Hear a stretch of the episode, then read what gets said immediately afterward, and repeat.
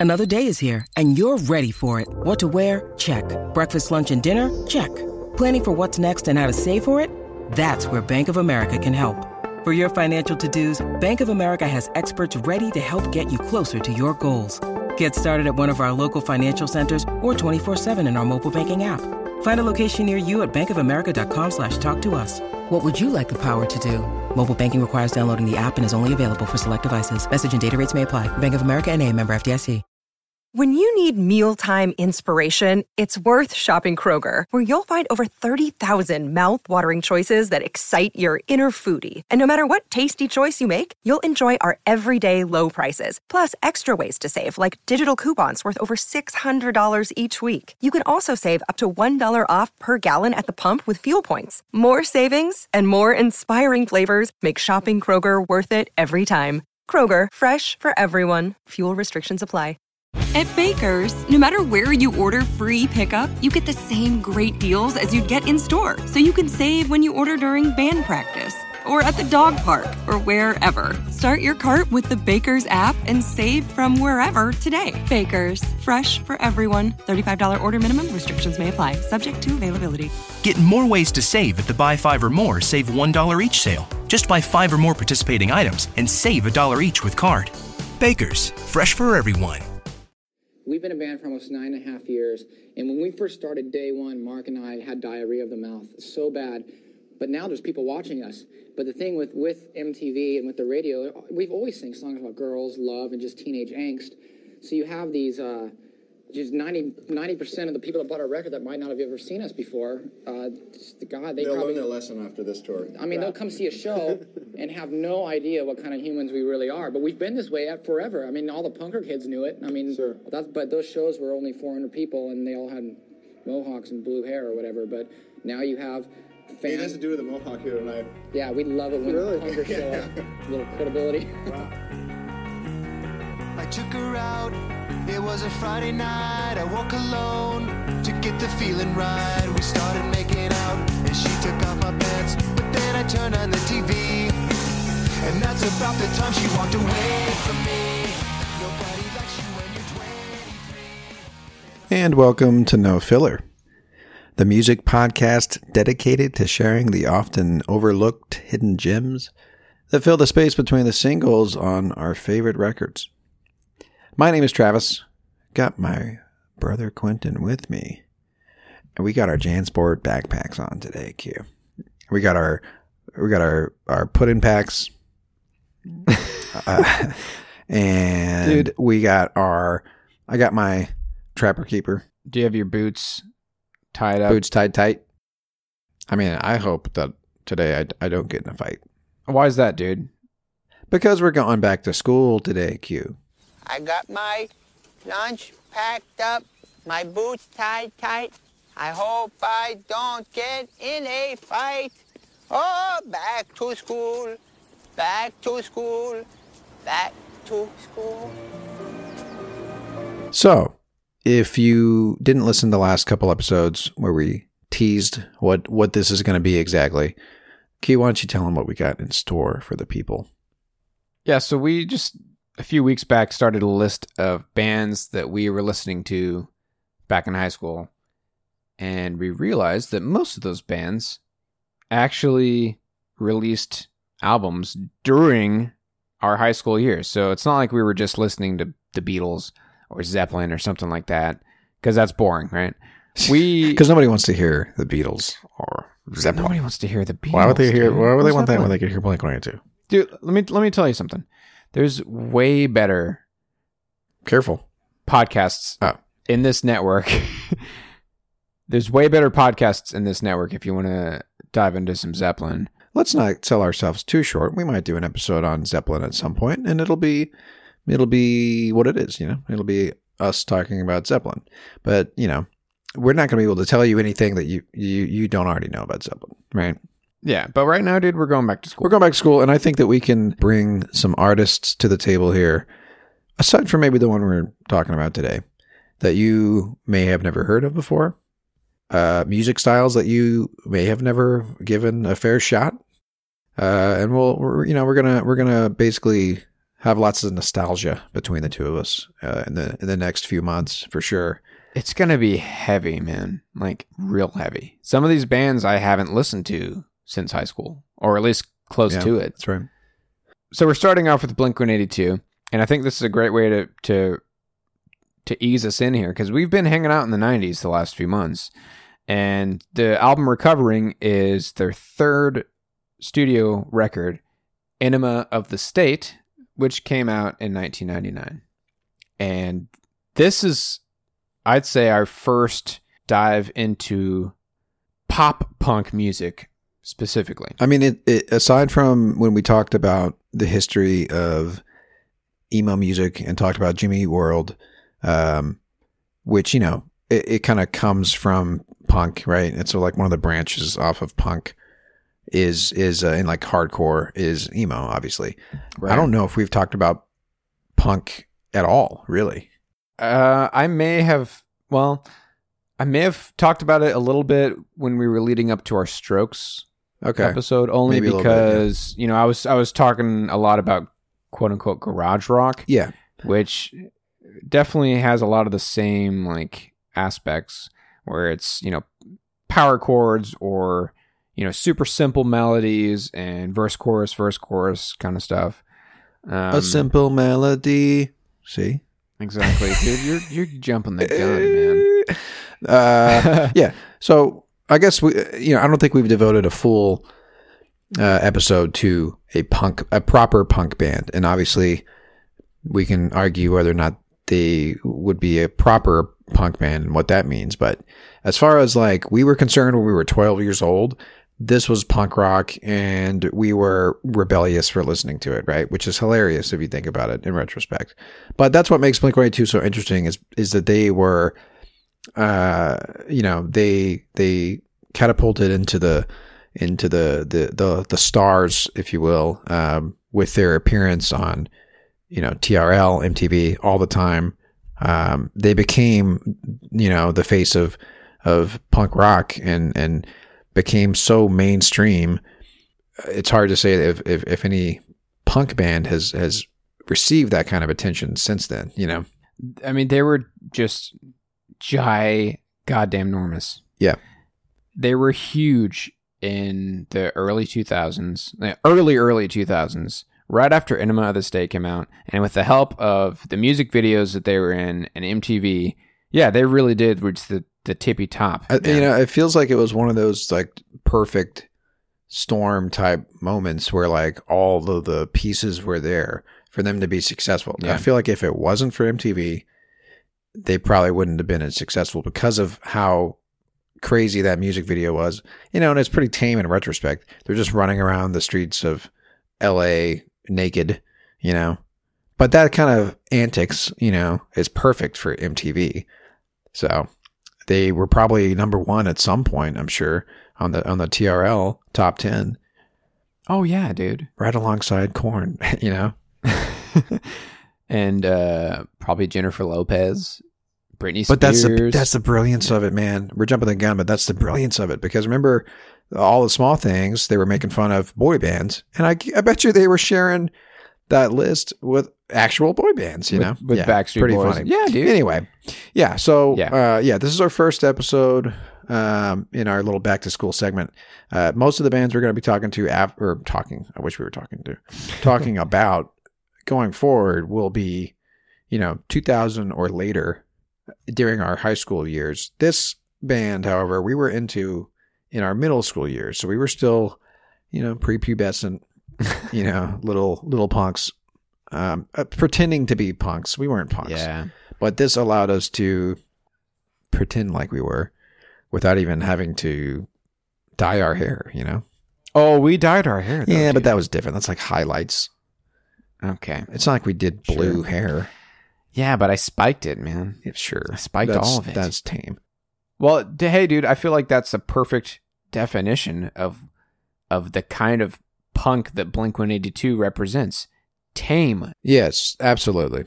Yeah. Absolutely. I, so I was diving into the history of, of punk, and it's just like I don't want to spend a whole episode on it. So I I narrowed it down to just pop punk specifically, That's where these guys fall under.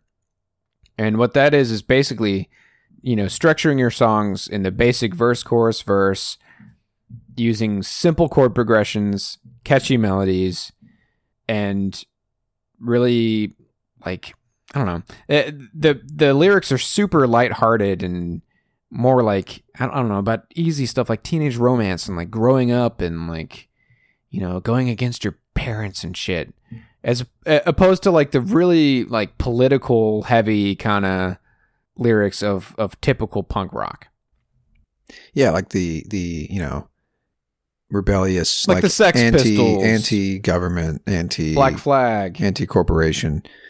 yeah Yeah.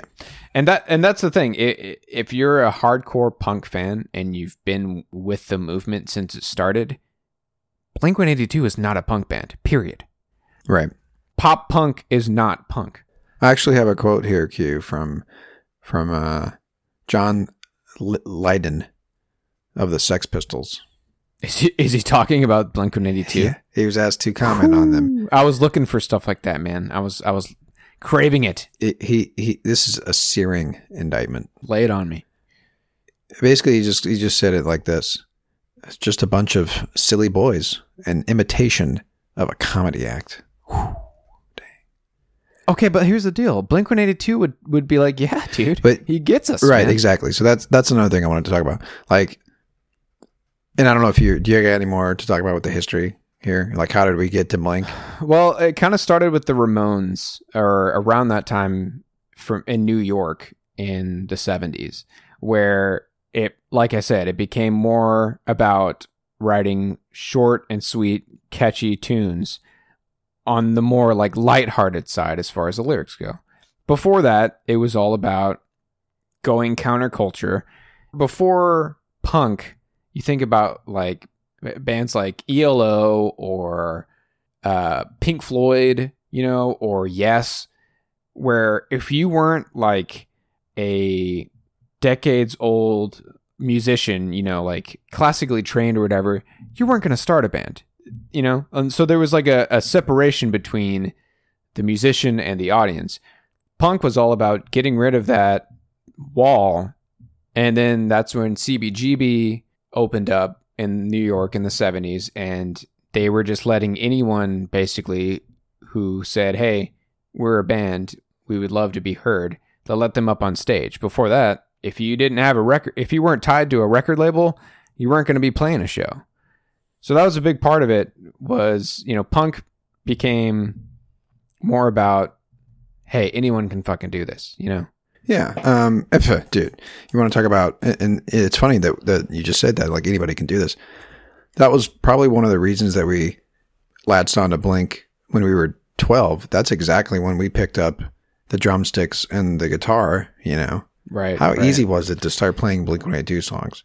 Super. Yeah. Well, shit. Let me not say that for drumming because you know Dude, Travis Tra- Barker. I know, man. Travis Barker's. We talked about this last week um, when we talked about Post Malone's Nirvana tribute, and Travis Barker was behind the kit. Like he's one of the best drummers uh, of all time, easily. Easily. And yeah, but for the guitar, I mean, simple power chords, somewhat simple guitar, easy little single note picking kind of guitar melodies and stuff. Really easy to pick up Yeah. if you're a beginner guitar player like I was when I was 12. So yeah, I mean, that was kind of the beauty of it. Anybody could get together and, and do, and that's the that's the essence of punk rock, right? So Yeah, and and we started to see a change. Like I said, started in New York with the Ramones, um, and then just a bunch of bands started popping up in California in the '90s, and that's when punk or pop punk broke into the mainstream. Bands like Green Day, The Offspring, Blink 182. These are all bands from California, and yeah, they they created that formula, and you know turned it into a, a more lighthearted, you know, upbeat, more you know, poppy kind of music stuff you that that could make its way to the radio. Before that, punk was nowhere near the mainstream. Yeah, so that it, this seems to happen with with all genres, right? Like it starts in in the underground, like uh, you know, with the with the small pockets of of the scene wherever the scene originated, and then it makes its way into mainstream and just kind of becomes almost a a parody of itself, you know. Right. And you know that was the case. Was the case with heavy metal, obviously, time and time again. Um, with Metallica, especially, as far as like the heights that they achieved and the mainstream success that they achieved, right? Um, but yeah, but I think Blink One Eighty Two and Green Day too, right? Dookie is probably the first pop punk uh, or, or punk band to to to sell as many records as it did. Yeah, so Dookie came out in 94. They sold 10 million copies. Yeah. Uh, and that was also uh, around that time is when punk was starting to find its way onto larger, you know, mainstream record labels or record labels that they started themselves. Um, but again, a lot of this was coming out of California. Uh, and with Blink 182, it was about, you know, lighthearted, fun, raunchy, teen angst kind of lyrics with power chords and fast tempo songs. Do you want to play a song, dude? Let's go ahead and play. Let's do it. Yeah. There's there's quite a few songs on here that we could play. There's only two singles, right? What's My Age Again and All the Small Things. And Adam's song too. Oh, and Adam's song. Yeah, and we'll we'll talk about Adam's song for sure because that that is a standout track on the record and has got its own kind of legacy. Yeah. separate from this record's legacy. So yeah, we'll talk about that too. Yeah, dude, let's play the first song. And dude, not that we have to say this, but you and I could recite these lyrics, like you know, without even looking at the lyrics. Oh yeah. I know these songs. No, I don't want to inside and out. What do you want to start with, dude? Well, I mean, we Wanna typically do- go in, in the order of the record. So Do you want to do Don't Leave Me? let's do Aliens Exist. All right.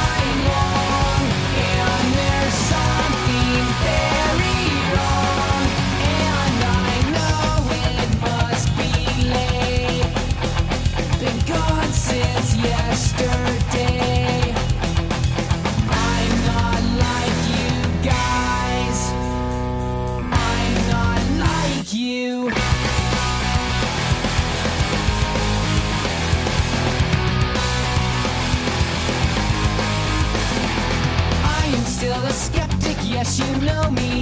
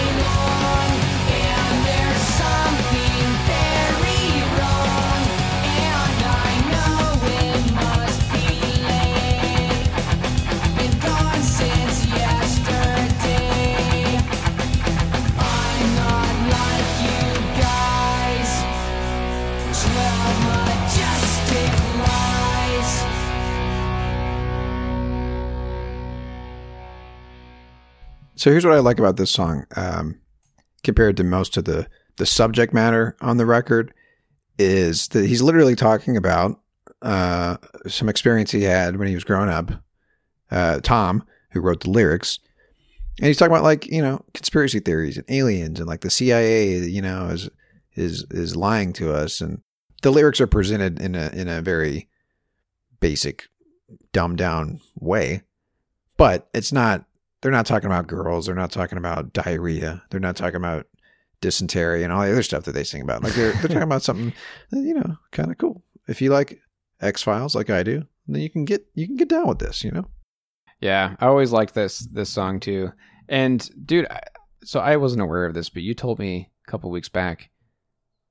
Tom is now chasing UFOs. Is that correct? Here's the deal. We haven't even Uh, named off the roster, but we got No, Tom I mean, do we have to? Everybody knows Mark, Tom, and Travis. No, we'll do it. No, it's Tom DeLonge on bass, Mark Hoppus on guitar, Travis Barker on drums, and Tom and Mark alternate singing. Uh, that was Tom singing. So they have two very distinct voices, which I think has always kind of helped with the appeal of Blink because Mark has a very different flair than Tom does. So you get a lot of different varieties in in in the way that the singing sounds throughout the records. Personally, I've always been a fan of Tom's. No, not Tom.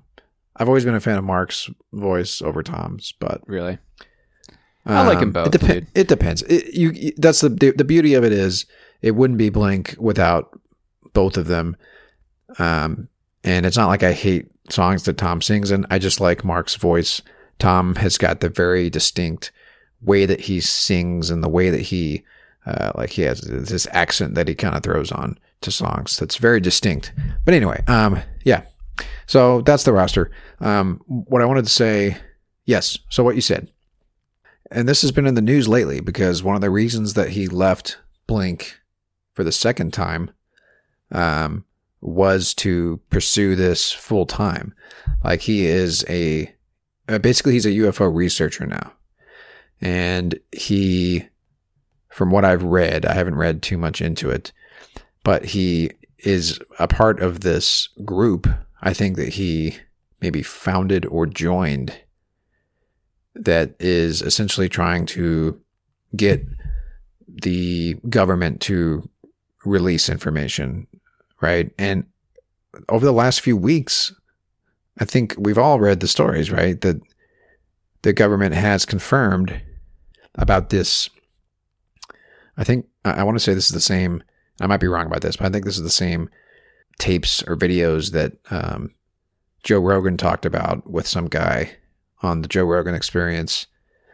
Uh, these three videos that show mysterious objects in the sky containing audio of pilots trying to make sense of what they were seeing. Mhm. So basically, the the Navy or the government came out and said, "Yes, those tapes are real, and yes, we classified them as UFOs." Not meaning aliens, obviously, just meaning unidentified objects, right? But anyway, so he he is a member of this group, um, along with some other members of you know the defense, previous members of the defense and stuff like that. That sort of you know try to get information basically. So anyway, it's funny because I'm you know when you Google this, you'll read headlines like Tom DeLonge of Blink One Eighty Two might be responsible for proving that aliens exist, which is the throwback to the song, right? So it's kind of funny, but it's like this whole full circle thing. He's been Yeah. thinking about this stuff his whole life, basically. Well, yeah, and when I, you know, listening to the song when you're when you're 12 years old back in '99, I just thought it was a funny song. Like, you know, Yeah. uh, the whole idea behind aliens existing, dude. I mean, when did when did Independence Day come out? I feel like that was probably Yeah. around that time.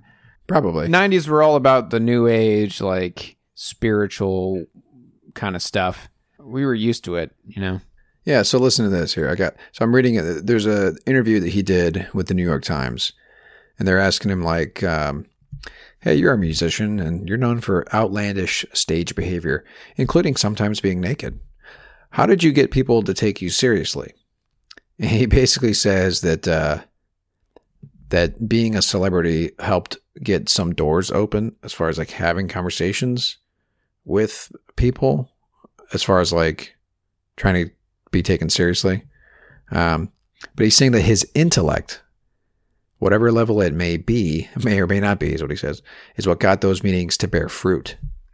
So I thought that was interesting. That means that he's he was able to basically get the door open and have conversations with important people because of his celebrity status, but they wouldn't have taken him seriously if he didn't have research and material to back it up. So he's, you know, he didn't go in there and take his clothes off, obviously.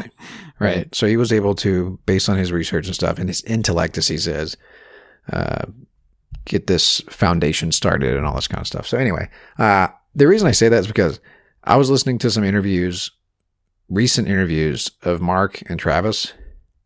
And Travis is always kind of more quiet anyway. That's Dude, always he's, been. yeah, he's infam- infamously quiet. Yeah, yeah. But Mark, uh, you know, he doesn't really come off like he's got much to say.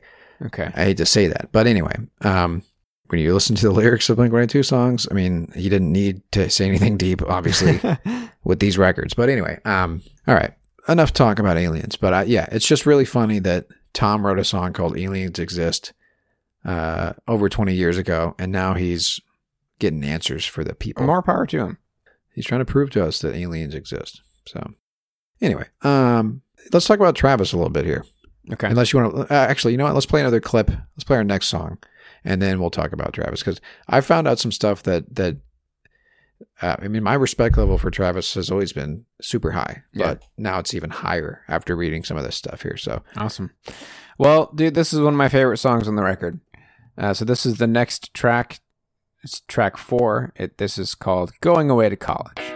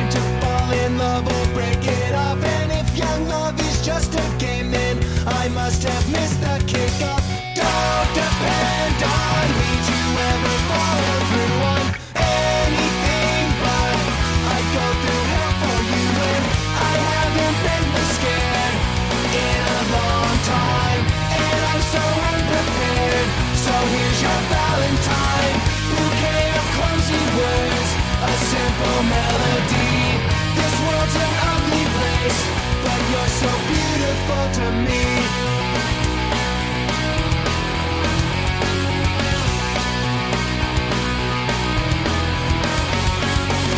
I'll think about the times she kissed me after class and she put up with my friends.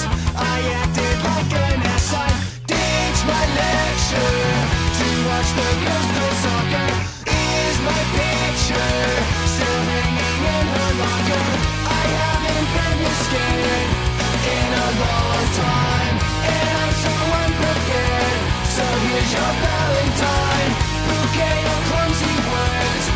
simple melody.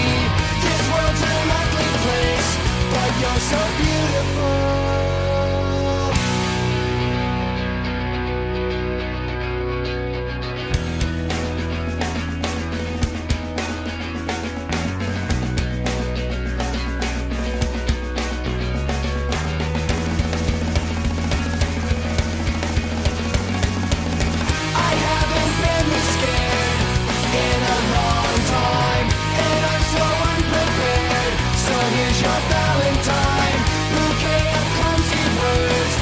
Simple melody. This world's an ugly place, but you're so beautiful. that might be the perfect Blink 182 song. As far as like, it, it really does incorporate everything that makes a Blink song a Blink song. You know what I mean? I love the lyrics, dude. Like thinking back to being in middle school and listening to songs like this. It's fucking perfect for for that Yeah, because that was it like spoke our language really. Well, yeah, and that was something that we were like looking forward to, like going to college and stuff, and it was so like yeah, grown up, you know, and like we looked The up idea to, of going we to looked up to college, people yeah. that were that age, and we looked up Sure. to even high school kids in '99. right, right. Well, so I mean, and you know, we could still relate to some of this stuff, like Yeah, uh, you know, uh, is my picture still hanging in her locker? Uh, you know, if Young Love is just a game, then I must have missed the kickoff. Can't tell you how many times I sad sacked myself with thoughts like that back in the day. Mark is quoted as saying, "That's the thing about our lyrics. Yeah, they might be specific to high school or college, but the things that happen to you in high school are the same things that happen to you throughout your entire life. You can fall in love at 60, you can get rejected at 80. Yeah, So that's the thing, man. If if you if you uh, dismissed Blink One Eighty Two simply because of their lyrics, and you just thought, oh, this is just a band that's only trying to relate to high school kids or middle school kids, well, then you're not paying attention. Yeah. Well, it, it- I mean, if you, plenty of people who are in middle school or high school have much worse problems to deal with than some of this stuff, right? So, not everybody's going to have the experience of like, oh, you know, my biggest problem today is that, uh, you know, I'm nervous about asking this girl to the dance or whatever. You know what I mean? Right. But so here, here's what I here's what I read, some stuff that I read about, and, and this is what I've always wondered about bands that write that clearly write for an audience that is teenagers, right? Adults that are writing for teenagers. Here's what Mark had to say about their lyrics and stuff like that, and he was referring specifically to the Mark, Tom, and Travis show record the concert specifically that that was like recorded in. They sing a bunch of songs about all sorts of wacky shit right? Vulgar stuff. And he said you just know that parents are hauling their kids out of our shows going you'll never listen to that band again and then he says that'll make kids want to listen to us more it's our cunning plan for world domination critics don't get it but kids do because we talk exactly like they talk to each other Yeah. we don't put ourselves above the kids. We are the kids. So they knew exactly what they were doing the whole time, obviously. Well, and that's kind of like with that intro clip that I played. Tom was like, you know, we've had diarrhea of the mouth always and forever since we've started hanging out as friends. Like, and but now we've got people that are paying attention. So, like, people are coming to our show for the first time because they picked up this record, and you know, we're fucking around and and cursing up a storm in, in between each song, and they're and they're just finding out like who we are as human beings. Like, you know, we're just a bunch of fucking punks from San Diego, you know? Yeah, and and uh, uh, you know, in particular, what maybe makes them not be the punk rock band that writes about anti politics, anti corporations, and all that stuff is that they actually grew up in a middle class suburban, you know, Southern California area. So they Yeah. didn't have the problems that some of these peop some of these other punk rock bands had. They didn't have the they didn't grow up in the environment that some of these people grew up in. They grew up in you know a very cush kind of life. You know what I mean? Right. They had a good middle class suburbs. Yeah. Yeah. Here's another. Here's a quote from DeLonge, from Tom. Nobody calls him by their last name. he says the Californian middle class suburbs have nothing to be that bummed about. So there you go. Yeah. So what? So that's why their that's why their subject matter is so juvenile. You know. Right. Right. But hey, dude, what better way to start our our back to school stint? You know what I mean? Yeah. So Pitchfork, we've talked about them before. I've actually come around to them. It, it was the articles that they were writing back when we were had our music blog Mm-hmm. that just seemed to be written just to piss people off. Yeah, it really did, man. I mean, because you can you can totally see, uh, and it's probably just they've they've hired better writers, is my guess. But anyway, they're doing a thing. Um, I don't know how often they do it, but they revisit classic records, and um, only and the rule is it must not be something that they covered previously. Like they, they didn't cover it when it came out. They didn't have something in their archive Okay. devoted to it, right? So they wrote an article on this. Uh, I think I think it came out this year. Let me let me verify. So uh, as we mentioned, Enema of the State came out in in '99. So it received a lot of attention last year because it was the 20th anniversary, right? Yeah. And they did a tour where they where they played just the the album and yada yada, right? So it got a lot of like Enema of the State 20 years later. Like a lot of those kind of uh, articles are written about it. Pitchfork did one January of this year before you know the world went to shit. Q. uh, anyway, he said, and this is kind of, I like the way that he phrased this. He talking about them before and like leading up to Enema of the State. What they began doing quite well and to excess was simple. Record the pouty concerns of middle class kids in a plain spoken language they could understand, set to addictive melodies and played at moshing speed. So there you go. Pouty concerns of middle class kids. that must have been you and I, Q, because we were all over this shit. Yeah, dude. And we had a good childhood, man. We did. Yeah, I mean, we had our we had our our typical uh, issues that some kids probably have too, but uh, you know, we didn't we didn't have to struggle for anything. You know, Negligible issues, man. Yeah, exactly. Yeah. So yeah. Anyway, um, we didn't really talk about what what about that song in particular. To me, what I like about it, and probably what you like about it too. I love that shift that happens in uh, the chorus. I guess when when it kind of uh, shifts into "I haven't been this scared in a long time." That shift Mhm. that happens. I love that. I love the breakdown in the middle where Travis kind of does that little. What do you want to call? Q, you're the drummer. Tell me what what he's Hang doing. on, what are you talking about? Let's play it. This part.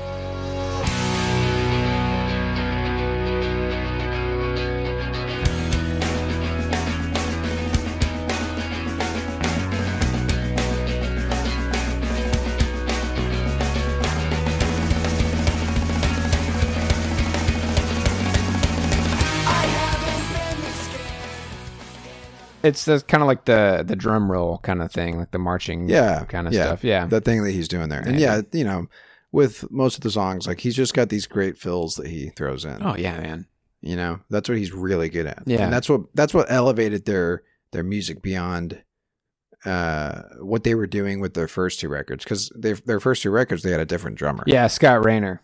Scott Raynor, yeah. So, um, here's something that I learned about Travis Barker, Q, that I didn't realize. Apparently, even though he didn't receive any songwriting credits on Enema of the State, he arranged all of the songs on that record, selected the tempos, organized the flow of like the verse, chorus, and the breaks and all that stuff.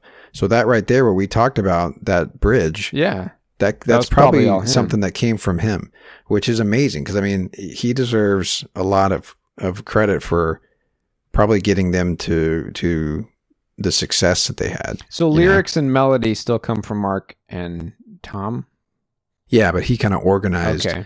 Hey, we'll do verse, chorus, verse. We'll do this break. Cool. Come back to the chorus, that kind of thing. So that's a that's a big deal, you know. Yeah. So he was a member of um, the Aquabats, another another punk band. Uh, when he he joined Blink One Eighty Two, and I've got a quote here from the singer of Aquabats. He says, "Without Travis, Mark and Tom would have been at best a lukewarm poser pop punk band. A couple of listen to this is hilarious, dude. A couple of hot dogs wiggling around in a bucket."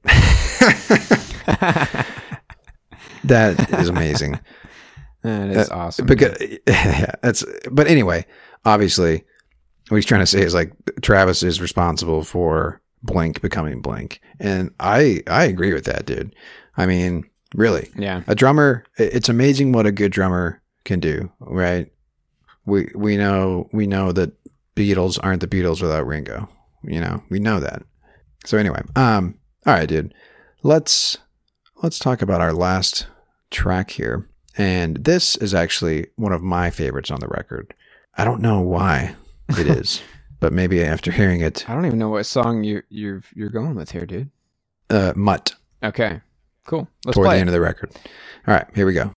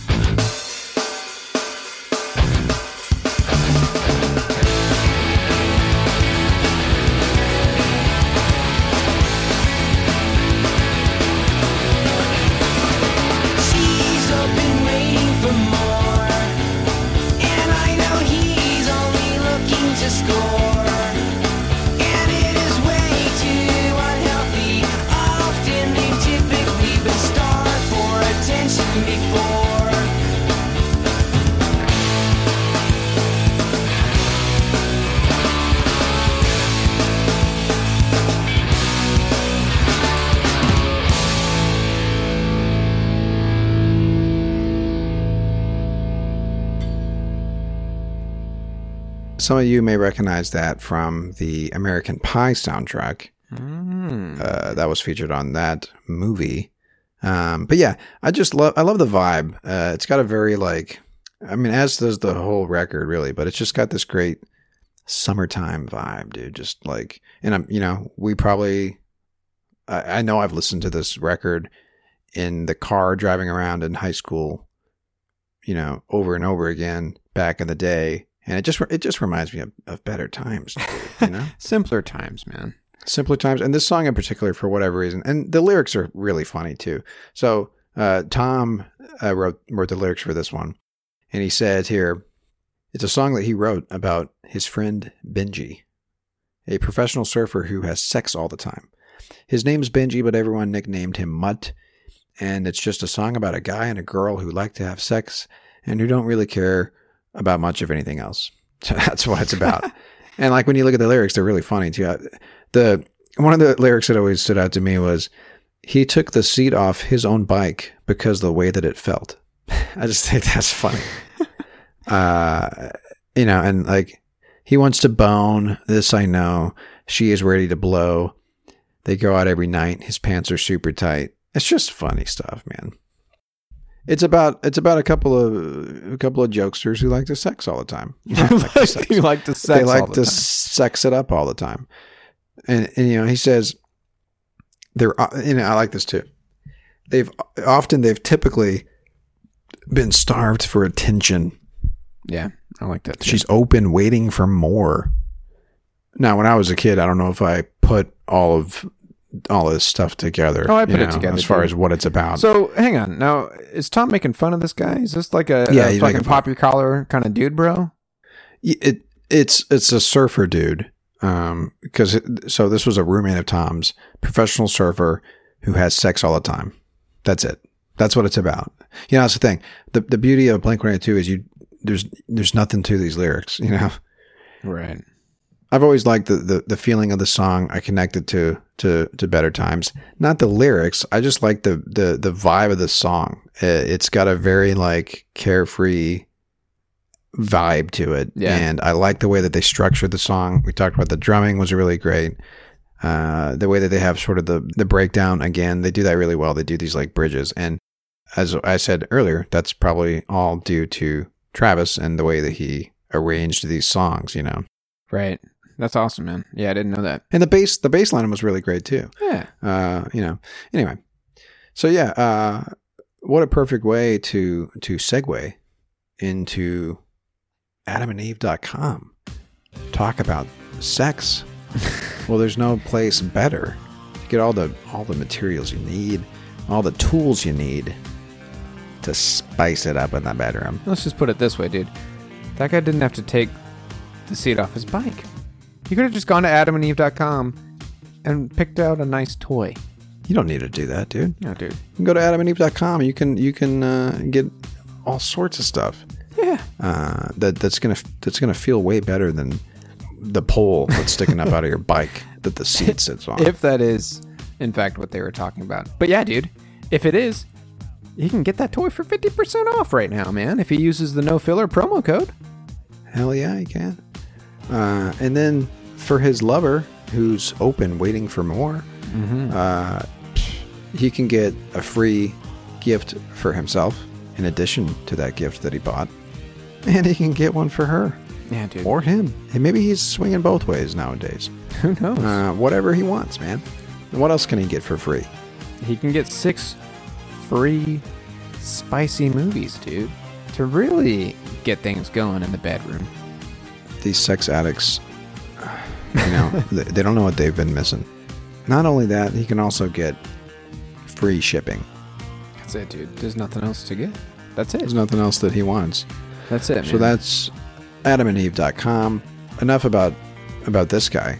Anybody can go to that website, use that promo code, and spice it up in the it's bed. time to get spicy, dude. Courtesy of the two of us.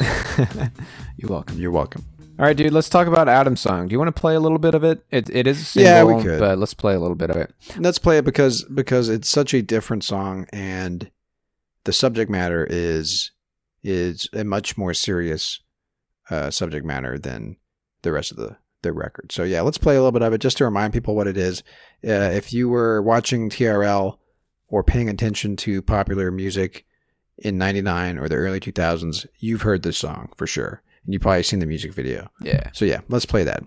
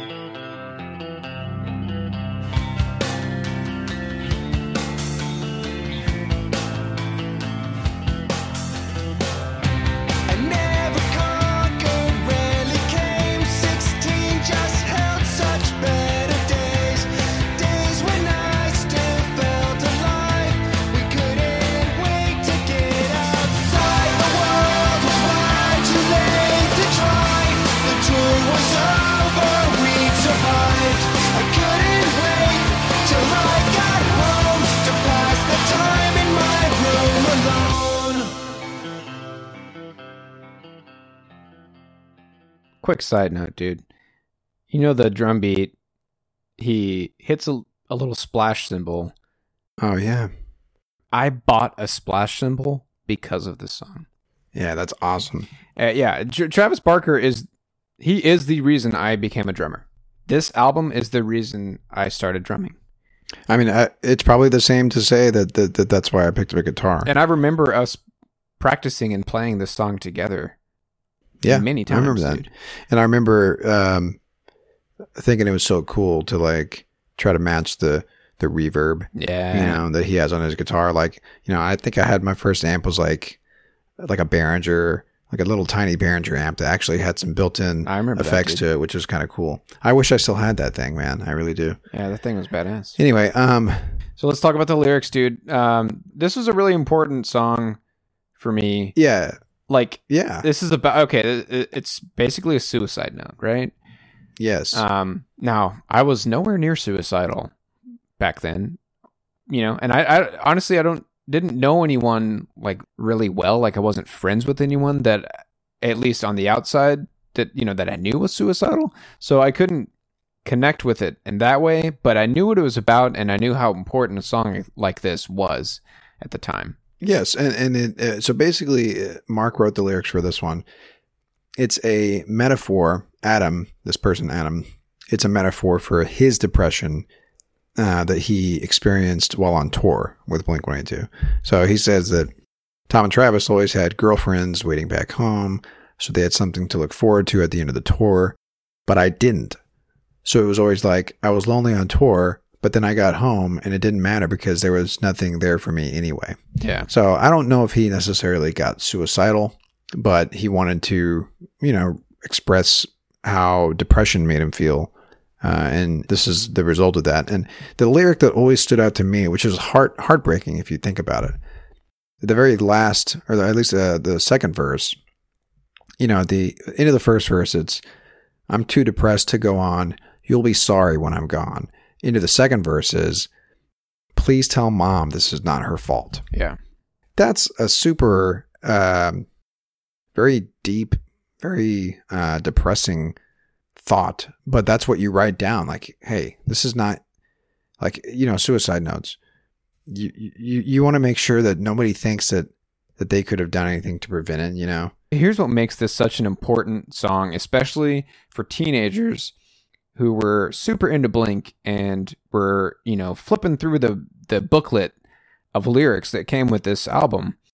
The very last rendition of the chorus, they flip it from past tense to future tense.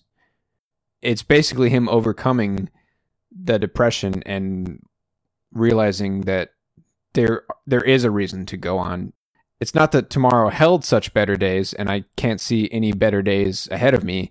It's that tomorrow is going to hold much better days, days that I can still feel alive. I can't wait to go outside. Yeah, and that's important too because like, you know, you remember leading up to that that change, there's that piano that gets added to the song, Right. which is really interesting. They add a piano. Like uplifting Um, kind of yeah. things are looking up. It's great, man. That that always stuck with me, dude. Always. Here's the thing. So this is apparently um I didn't hear this at the time, probably because we were too young.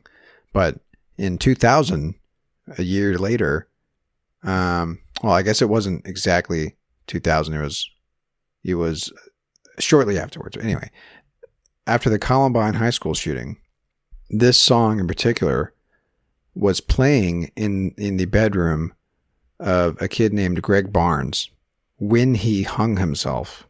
It was playing on repeat. Now he was a friend of somebody who died in the Columbine High School shooting a year earlier. So I'm sorry, it was playing in the garage. He hung himself in the garage. His parents came in and saw that, and Adam's song was playing on repeat on the stereo Ugh. which is insane to think about. But it, it means that, you know, the song connected with people. Um, the intent of the ending of the song was obviously to try to flip it and and try to remind people that like there's better days ahead and stuff. Right. But obviously it you know, some people were were too too depressed and were connecting with the song in a different way. Yeah, yeah. Um, but yeah, anyway, it, it like I said, uh, you know, this song has a legacy of of being more serious than the band itself, right? Yeah. Uh, ta taking a, a topic like suicide and throwing it onto a, a punk rock album about you know jacking off and diarrhea and all that stuff. So it's it's interesting, but you know it that's what made Blink One Eighty Two as successful as they were on TRL. They can go from a video of them running around naked to a video of them tackling a subject matter like depression and suicide. So Yeah. anyway, And you know what? That that kind of points to the importance of punk rock reaching the mainstream, and like later on, emo music reaching the mainstream because they do tackle this kind of stuff. yeah, emo music especially. Yeah. Uh, it talks about just when you read the lyrics and really break down what they're talking about, it's juvenile, juvenile stuff, man. You know, like mostly it's about breakups and, and oh, you know, I'm so upset about this relationship or whatever. We're going to be diving into an album that is Oh yeah. heavy on the breakup material. Oh my god, dude! I can't wait to talk about but that record. in a beautiful way. Yeah, dude. I'm excited too. yes, that's going to be a great. But no one knows what we're talking about right now, so who cares? Let's move on. Yeah. we're just excited, man. Yeah, we're Um, excited about the uh, the the bands to come down the pike here. Yeah. Well, that's it, huh? You know, honestly, with this album, we could have played every single song on the record. Yeah, and we talked about it too because the songs are usually not even three minutes long. You know. Yeah. Those are a handful of, of our favorite non singles. If pop punk is up your alley, this is this is a defining album for for pop punk music.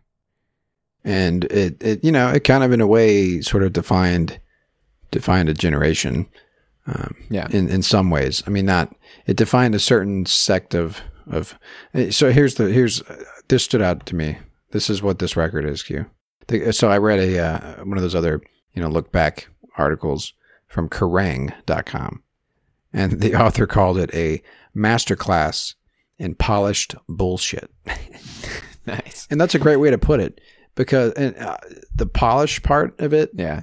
I think, comes from Travis Barker. Honestly, that's his drumming ele- elevates this record Oh yeah.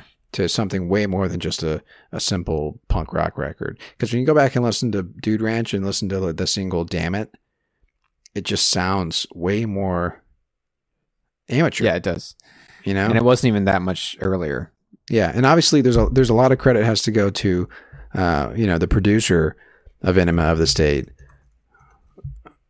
Let me look up his name. uh, how is this not? Oh, Jerry Finn produced the record. Uh, you know, and he's he is known for what's he known for? uh, oh, Green Day. yeah. So when you go from Damn It to Enema of the State and you introduce the producer, Jerry Finn, who did Dookie, He took it along with a bunch of other he took stuff. He- yeah. Along with all the Dookie he's, he's taken. he also produced Dookie. I feel like our, I feel like our our middle school days are back, dude. Well, see? I got that toilet humor, dude. Yeah. When you listen to Blink 182, you start making Dookie jokes. So that producer really took a a nice steaming pile on Blink, and they were better off for it. He left his mark for sure. He left his skid mark. Yes. Well, let, let me quote someone else real quick. I don't even know who who wrote this. I just copied and pasted it into my notes. He said, "These three snot-nosed San Diego punks bottled suburban angst and distilled it into bright, shiny pop songs that might as well have been state issued to every American teen." Yeah, that's a perfect way to, to sum it up for sure. Anyway, all right, dude, let's wrap it up. Um, let's let's do our what you heard. What have you been hearing? the what you heard segment where we talk about what you heard.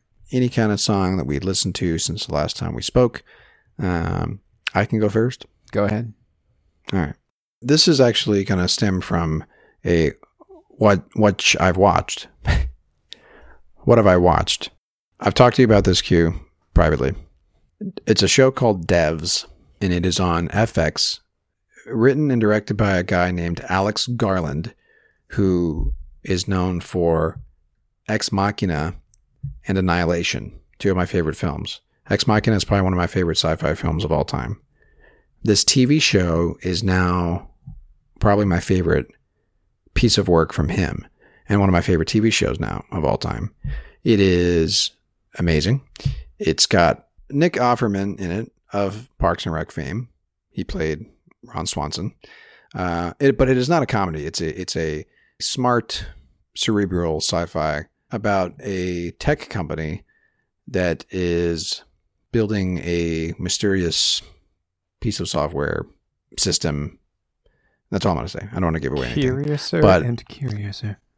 The music is amazing. It's by the same duo, these two composers that did Ex Machina and did Annihilation. They have this really amazing way of kind of throwing in these stings, you know, like a music sting. Mm-hmm. Um, and they bring the A game again. But on top of that, the music itself that is played throughout the series, separate from the score, right?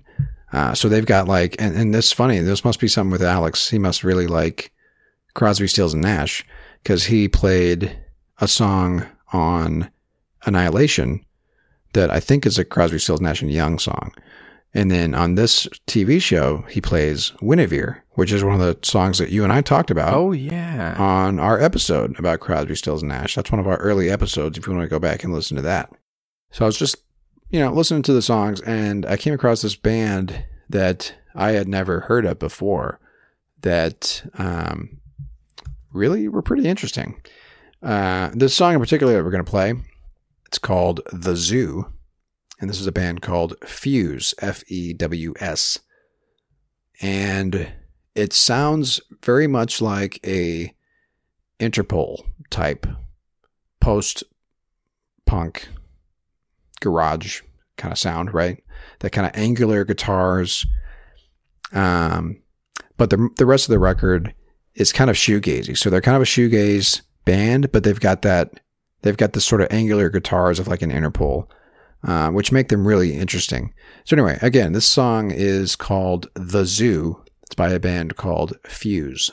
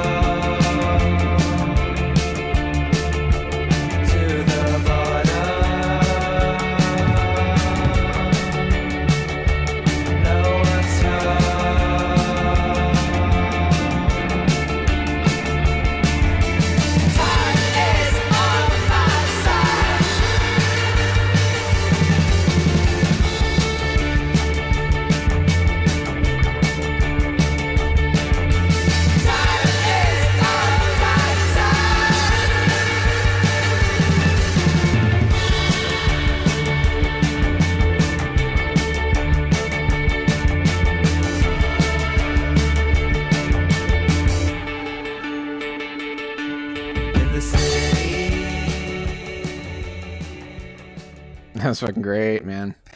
Yeah, man, it's really good. It's great. So you said yeah. that a lot of their their music is is a little bit more ambient. uh, a little bit more shoegazy. Okay, is it lyrical though? Yes. Yes. Cool. Yeah, I like uh, it. But what I liked about the first track um, was it's it's instrumental, Nice. and it sounded a lot like that song. So I was thinking the whole record was going to be like that.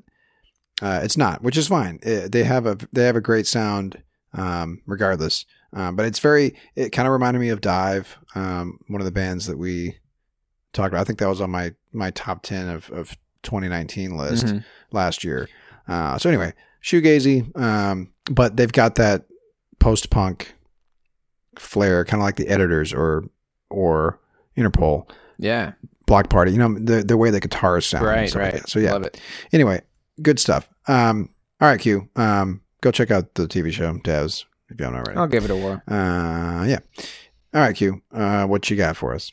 All right, dude. Have you heard of a band called Pile? P I L E. I have not.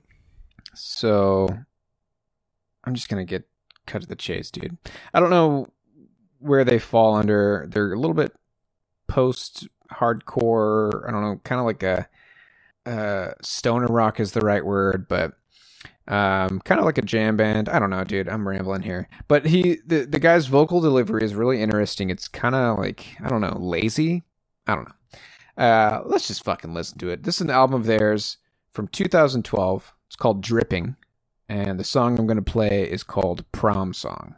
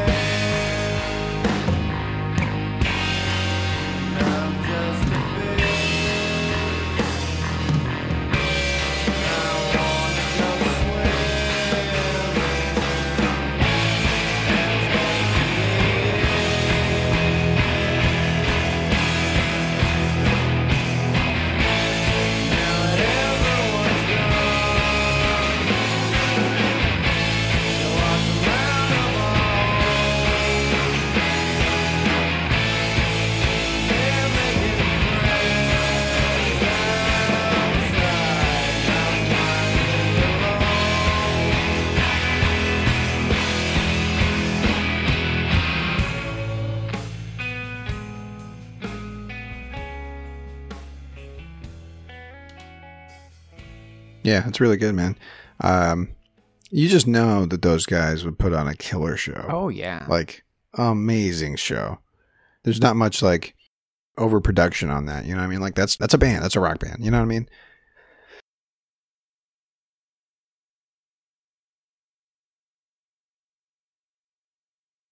it's a band that could just probably jam for hours and just spin gold. All right, man, let's wrap it up. All right. Trev, where can where can they find us? So you can find us on our website, nofillerpodcast.com, where you can find all of our previous episodes along with show notes for each episode. But you can also find us on the Pantheon Podcast Network, which is a network of like minded music podcasts.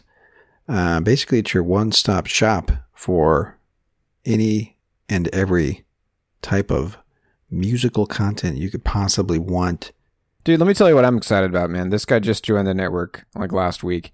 Uh, it's a podcast called Sample Excavator, where he dives into sampled sound in music and kind of pieces together the history behind sampled material in songs. That is cool. Yeah, dude. All right, that's it. Enough talking.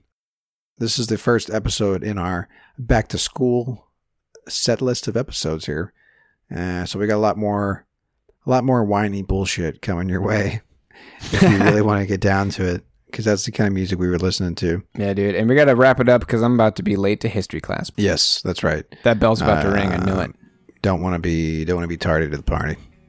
All right, Q. That's that. Uh, my name is Travis. And my name is Quentin. Thank you, as always, for listening. Y'all take care. Later. And that's about the time she walked away from me. Nobody likes you when you're 23. And you still act like you're in freshman year. What the hell is wrong with me? My friends say I should act my age. What's my age? And that's about the time that she broke up with me. No one should take themselves so seriously. With many years ahead to fall in line. Why would you wish that on me? I never wanna act my age. What's my age again? What's my age again?